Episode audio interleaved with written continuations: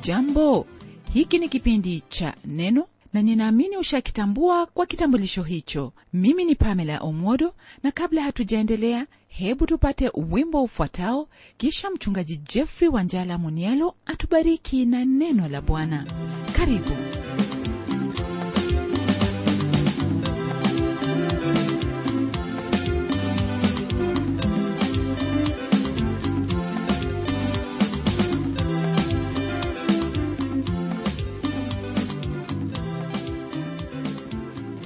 mpendwa msikilizaji jambo na karibu kwenye mafundisho yetu ya siku hii ya leo ambayo yatoka kwenye kitabu hiki cha nabii habakuki. Mbele ya kuendelea nataka kuamsha nia yako kwa kukukumbusha kwamba kwenye sura hii ya kwanza tutashughulika na hilo ambalo lilikuwa likimshangaza nabii huyu. Hili hasa ni kwa habari ya mungu kuonekana kana kwamba hafanyi lolote lile kuhusu hali ya uovu ambayo ilikuwa ikiendelea katika siku zile naam somo letu ni hilo ambalo latoka kwenye sura ya kwanza aya hiyo ya kwanza hadi tisa.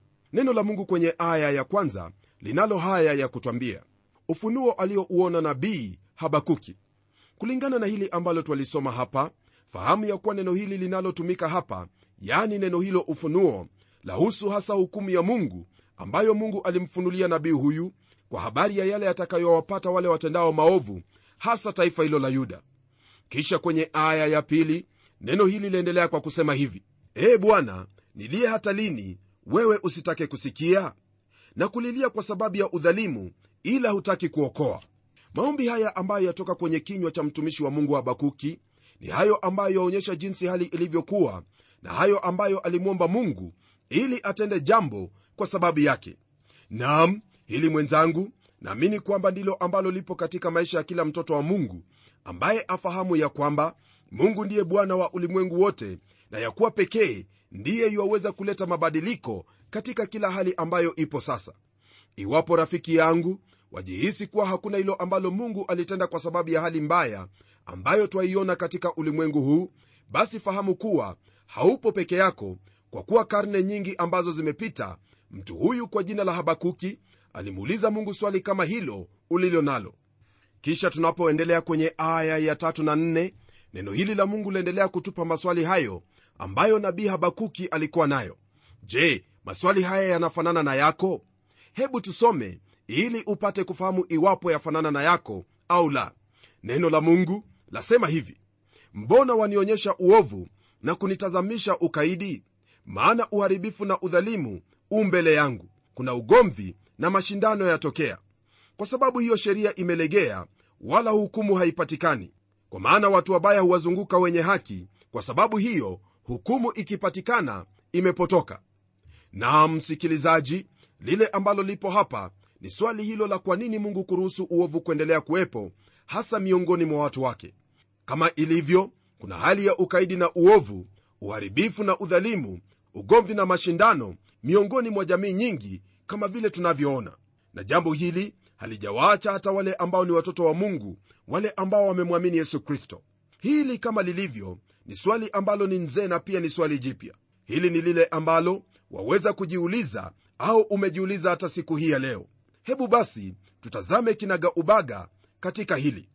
Kama nilivyokuelezea kwenye utangulizi habakuku alihudumu au kuandika kitabu hiki katika utawala wa yosiya ambaye alikuwa ni mfalme wa mwisho katika yuda kutembea na mungu. Baada yake akaja yehoahazi aliyefuatia njia za wafalme wa israeli kisha akafuatiwa na huyo aitwaye yehoakini aliyekuwa kama huyo aliyemrithi kwani wote walitenda maovu machoni pake bwana kwa kuabudu miungu mingine miungu ambayo ilikuwa imechongwa. Kwa sababu ya uovu kuwa jinsi hiyo taifa hilo la yuda lilikuwa likiendelea katika hali ya kurudi nyuma na kuzama katika dhambi siku baada ya nyingine. Uvunjaji sheria ilikuwa ni jambo la kawaida na sheria hizo ambazo mungu aliwapa kwa mkono wa musa mtumishi wake hawakuzifuata hata kidogo. Walikuwa wamemwacha mungu wa baba zao. Hapa ndipo swali hili lipo. Kwa nini mungu kuruhusu uovu huu kuwepo au kuendelea? Hali hiyo ambayo ilikuwepo nasikitika kwamba ndiyo ambayo watu wengi wametumia kwa kuuliza kwamba itakuwaje mungu mwenye upendo kuruhusu uovu kuwepo. Na kwa njia hii wengi wameharibiwa imani yao. Hili rafiki yangu ndilo lilimpata adamu na hawa. Hapo yule mwovu alipowauliza swali la kutatanisha na kuwafanya wasiwe na tumaini katika hilo ambalo mungu alikuwa amewanenea hapo awali. Ni kana kwamba ibilisi alikuwa akiwaambia ya kuwa mungu wa upendo hawezi kuwazuia wale matunda ya mti ule wa kujua mema na mabaya. Na ni hapo tu ndipo ambapo pia maswali na tashwishi kuhusu hilo ambalo mungu amesema au kutenda hujia. Swali hilo ambalo habakuki alikuwa nalo lilihusu hayo matukio ya wakati wake. Watu walikuwa wakitenda kila aina ya dhambi lakini ilionekana kana kwamba hakuna chochote ambacho kiliwapata na kwamba mungu hakutenda lolote kuhusu watu wale. Naam swali lake ni hili. Je kwa nini mungu haufanyi lolote kuhusu hili kosa ambalo naliona moja kwa moja? Kwa nini hao waliodhalimu na katili ndio waonekana kufanikiwa na sio watoto wako?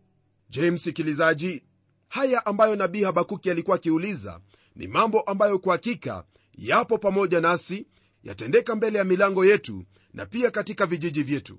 Ninauhakika kwamba watu wengi wajiuliza kwa nini mungu hajahukumu udhalimu ambao upo katika mataifa na kwa nini ameruhusu hao ambao ni matajiri kuendelea kuwa matajiri na huku masikini katika hali yao kuendelea kuwa jinsi hiyo. Hilo ambalo lipo katika mioyo ya watu wengi ambalo pia ninauhakika lipo moyoni mwako ni swali ambalo lauliza kwa nini mungu hakuokoi na hayo maovu ambayo yamo katika ulimwengu huu? Maswali kama haya yalikuwepo katika mioyo ya watu wa mungu wa kale kama vile asafu jinsi anavyosema kwenye zaburi ya 73 aya hiyo ya pili na ya tatu kwa maneno yafuatayo. Nami miguu yangu ilikuwa karibu kupotoka hatua zangu zilikuwa karibu na kuteleza. Maana naliwaonea wivu wenye kujivuna nalipoiona hali ya amani ya wasio haki asafu alitazama watu hao waliokuwa wakimzunguka. Moyo wake ukawa karibu na kuvunjika kwa sababu ya ufanisi ambao walikuwa nao na wao walikuwa watu dhalimu na wala hawakuwa wenye haki. Mtu huyu wa mungu kutokana na swali hili la kufanikiwa kwa wenye dhambi watu wasio haki lilimsumbua kwa kiwango cha kukaribia kuiacha imani yake. Alishangaa kwa nini mungu atendi lolote kuwahusu watu wale. Watu hao wa yuda walikuwa wakiwaza kuwa wao ni vipenzi vya mungu na kwa msingi huo hakuna njia yoyote ile ambayo mungu angeliwahukumu. Huenda mara ya kwanza walipotenda dhambi hawakujua iwapo mungu atawahukumu na hapo walipoona kwamba hakuna lolote ambalo mungu alitenda kwa kuwaadhibu basi walifikiri kwamba mungu hajaona hayo ambayo wanatenda au kwamba amepuuza kosa lao. Kwa hili mwandishi wa kitabu cha muhubiri kwenye sura ya 8 aya hiyo ya 11 asema kwamba kwa sababu hukumu juu ya tendo baya haitekelezwi upesi mioyo ya wanadamu huthibitishwa ndani yao ili kutenda mabaya. Naam iwapo kuna hilo ambalo wafaa kufahamu ni kwamba asili ya mwanadamu haibadiliki daima. Katika taifa hilo la yuda maovu yaliyokuwa yakitendeka nyuma ya majumba kwenye mtaa sasa ndiyo yalikuwa yamewekwa peupe. Ndugu msikilizaji hili ndilo ambalo laendelea katika sehemu nyingi ulimwenguni ya kuwa watu wa sasa hawaogopi tena kutenda maovu bali hata wameliita hilo ambalo lilikuwa baya kuwa ni jema. Juzi kwenye taarifa kutoka kwenye nchi moja kuna hao ambao wasemekana kuwa wanapigania kuwa jamii sio kwa kuwa wamekatazwa lakini wao ni mume kwa mume na wanadai kwamba wameoana au wanawake wawili ambao wadai kuwa wao ni jamii. Je mwenzangu kwa kuwa hili linatendeka mbele yetu sasa ina maana kwamba mungu amebadilika? Elewa kwamba licha ya haya kuwa jinsi hii haina maana kwamba mungu ametupilia mbali hilo ambalo alilinena hapo awali. La hasha ijapokuwa hukumu yaonekana kwamba itachelewa lakini wakati waja ambapo hukumu ya mungu ni lazima kumwagwa juu ya hao watendao maovu. Ninaposema habari za hukumu ya mungu ni watu wachache sana ambao waamini katika hili. Wengi wanajisi kama habakuki alipoona hilo ambalo lilikuwa likitendeka katika taifa lake. Uovu na udhalimu ulikuwa ukitendeka na wala haikuonekana kana kwamba kuna lolote ambalo mungu anatenda kulihusu? Nawe ndugu yangu wajihisi vipi kuhusu hali hiyo ambayo ipo katika kizazi chetu? Je wafikiri kwamba mungu atenda lolote kwa kutekeleza hukumu yake? Naam haionekani hata kidogo kwamba mungu atenda lolote kwa habari hizi. Hali kama hii iliwafanya baadhi ya watu kuanguka kutoka kwenye imani yao kwa kusema kwamba mungu amekufa. Kile ambacho hasa walikuwa wakisema ni kwamba hakuna mungu na wala mungu hajakuwepo uamuzi kama huu ulitokana na hali hiyo ya kuona kwamba hakuna lolote ambalo mungu anafanya ili kuleta mabadiliko katika maisha ya mwanadamu. Habakuki alikuwa ni mtu mwenye moyo mororo ambaye alichukia kukaa na kuona uovu ukiendelea dhidi ya watu waliokuwa hawajiwezi watu ambao ni dhaifu ambao huenda walikuwa wakitembea katika ukweli na haki.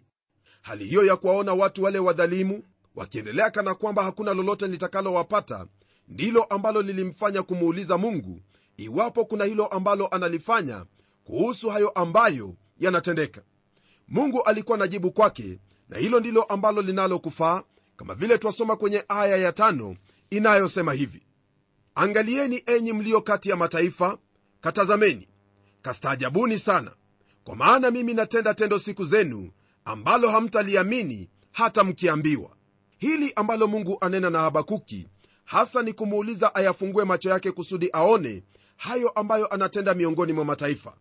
Alikuwa akimwambia kwamba hali tofauti zimekuwepo ufalme huo wa ashuru tayari umehukumiwa pamoja na mji wake mkubwa wa ninawi kuharibiwa kabisa.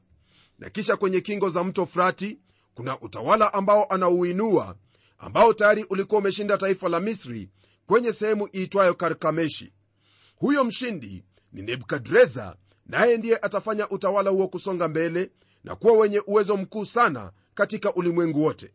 Mungu amwambia habakuki atazame hayo ambayo anayatenda katika mataifa na afahamu kwamba anatenda hayo kwa mpango wake na wala si kwa kushurutishwa kwa kuwa yeye ndiye mwenyezi. Naam anayo mengi ambayo anayatenda kuhusiana na dhambi. Ni kwa msingi wa hili ndipo asema kwamba hilo ambalo anatenda ikiwa kwamba wataambiwa hawataliamini ni kana kwamba anamwambia habakuki kuwa yeye hafanyi kitu bali afanya hilo ambalo ni kuu sana kupita fahamu zake. Hii ni kwa kuwa anatenda hilo ambalo ni la kustaajabiwa ambalo hawataliamini hata wakiambiwa. Sehemu hii ya maandiko ndiyo ambayo mtume paulo ainukuu katika hotuba yake kule antiokia ya pisidia.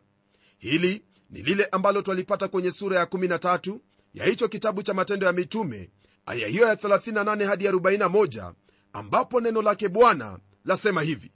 Basi na ijulikane kwenu ndugu zangu ya kuwa huyo mnahubiriwa msamaha wa dhambi na kwa yeye kila amwaminie huhesabiwa haki katika mambo yale yote ambayo asiyoweza kuhesabiwa haki kwa torati ya musa. Angalieni basi isiwajilie ile habari iliyonenwa katika manabii. Tazameni enyi mnaodharau kustajabuni mkatoweke kwa kuwa natenda kazi mimi siku zenu kazi ambayo msingeisadiki kabisa ijapo mtu akiwasimulia sana. Kama vile ilivyo kwenye kitabu hiki cha matendo ya mitume ni dhahiri kwamba mtume paulo anukuu hili ambalo lipo kwenye kitabu hiki cha nabii habakuki. Hasa hicho ambacho paulo anena kuhusu ni kwa habari za mungu kumletea mwanadamu wokovu, na hilo hakulifanya katika sehemu ambayo ni ya faraga bali alitenda waziwazi kwa ulimwengu wote hapo yesu kristo aliposulubiwa kwenye ule msalaba. Wakati huo kama ufahamuvyo wayahudi kutoka katika kila pembe ulimwenguni walikuwa wamekusanyika kwa sababu ya sherehe yao ya pasaka. Na alipokufa yesu kristo na siku ya tatu akafufuka watu wale walieneza hili ambalo lilikuwa limetendeka.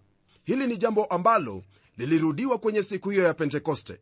Na kwa hawa watu wa mataifa neno la mungu kwao lilikuwa ni kwamba mungu anatenda jambo ambalo iwapo wataambiwa wao hawatasadiki licha ya jambo hilo kusimuliwa kabisa tena kwa ustadi.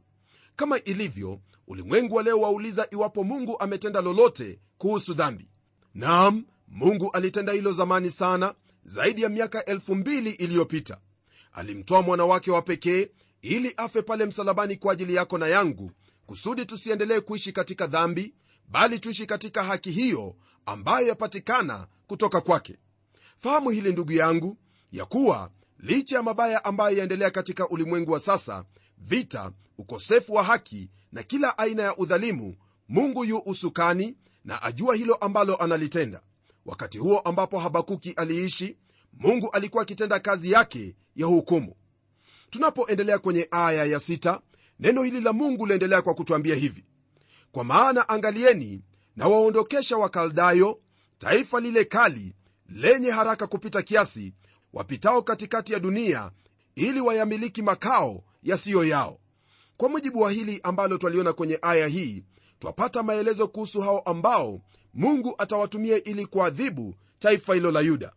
Kwa mujibu wa hili ambalo twalisoma hapa ni wazi kwamba huyu mtumishi wake habakuki baada ya kufahamu kwamba wakaldayo ndio watachukua nchi hiyo ya yuda hadi mateka jambo hilo lilimshutua sana. Watu wale yaani wale wakaldayo walijiona kuwa wao ndio wa kipekee katika ulimwengu wote na wala hakuna hao ambao wangeliwekwa kwenye mizani moja nao. Tunapoendelea kwenye aya ya saba neno hili la mungu liendelea kutufunulia kuhusu taifa hili ambalo lilijulikana katika ustadi wake kwenye vita. Neno lasema hivi kwenye aya ya saba. Hao ni watu wa kutisha sana wa kuogofya sana. Hukumu yao na ukuu wao hutoka katika nafsi zao wenyewe hili ambalo neno la mungu latuambia kwenye aya hii ni hali hiyo ambayo yaonyesha kwamba wao walikuwa ni watu wa kujitegemea wenyewe.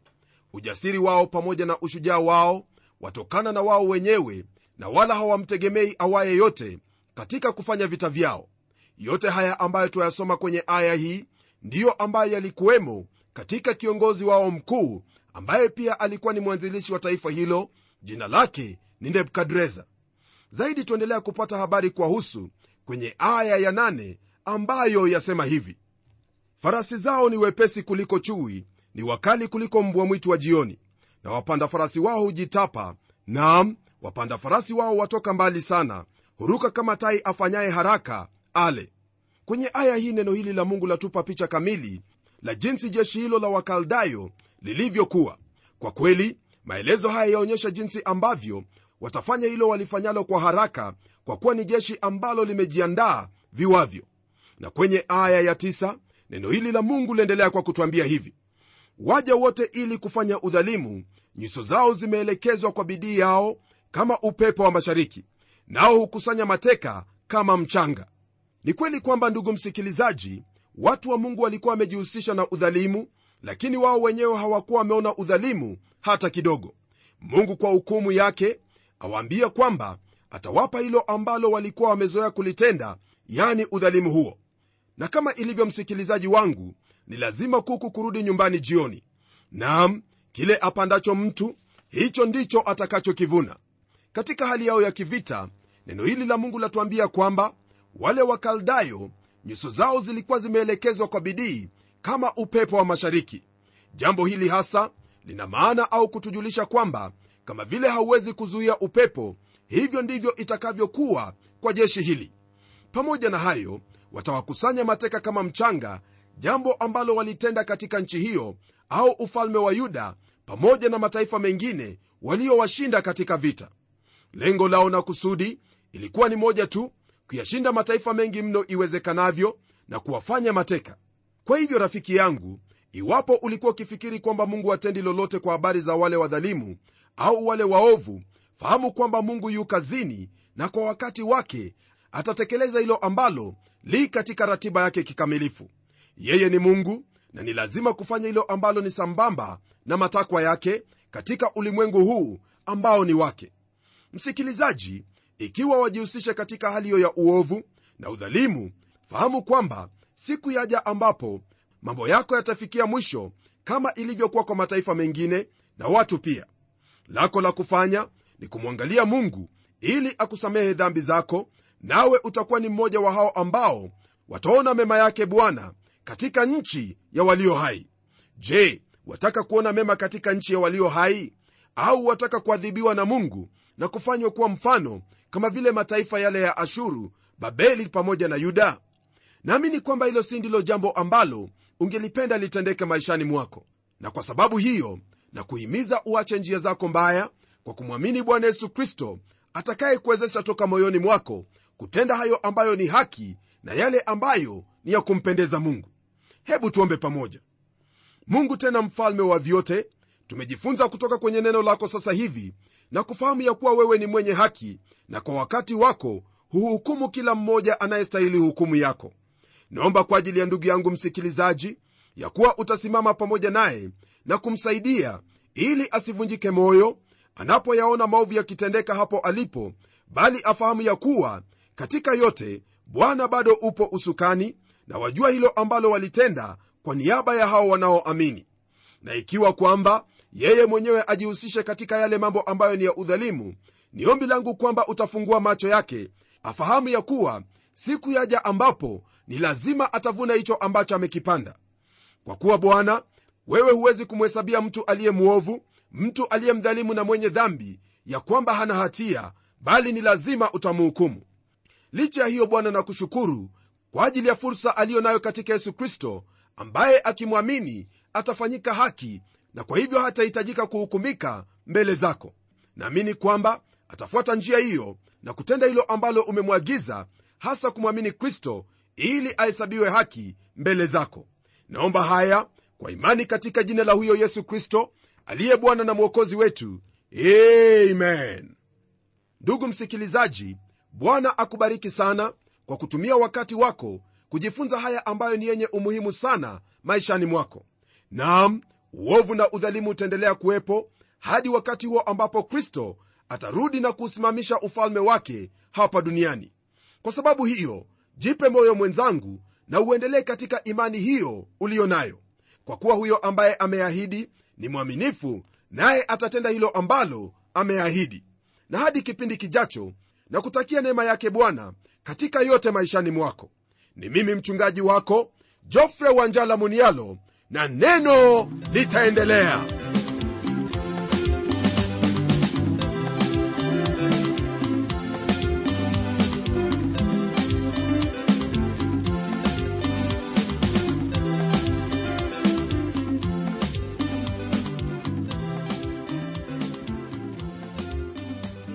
msikilizaji wangu neno ni lazima liendelee. Kwa hivyo hebu tuandikie barua utueleze jinsi hili neno la bwana linakubariki. Anwani yetu ndiyo hii ifuatayo.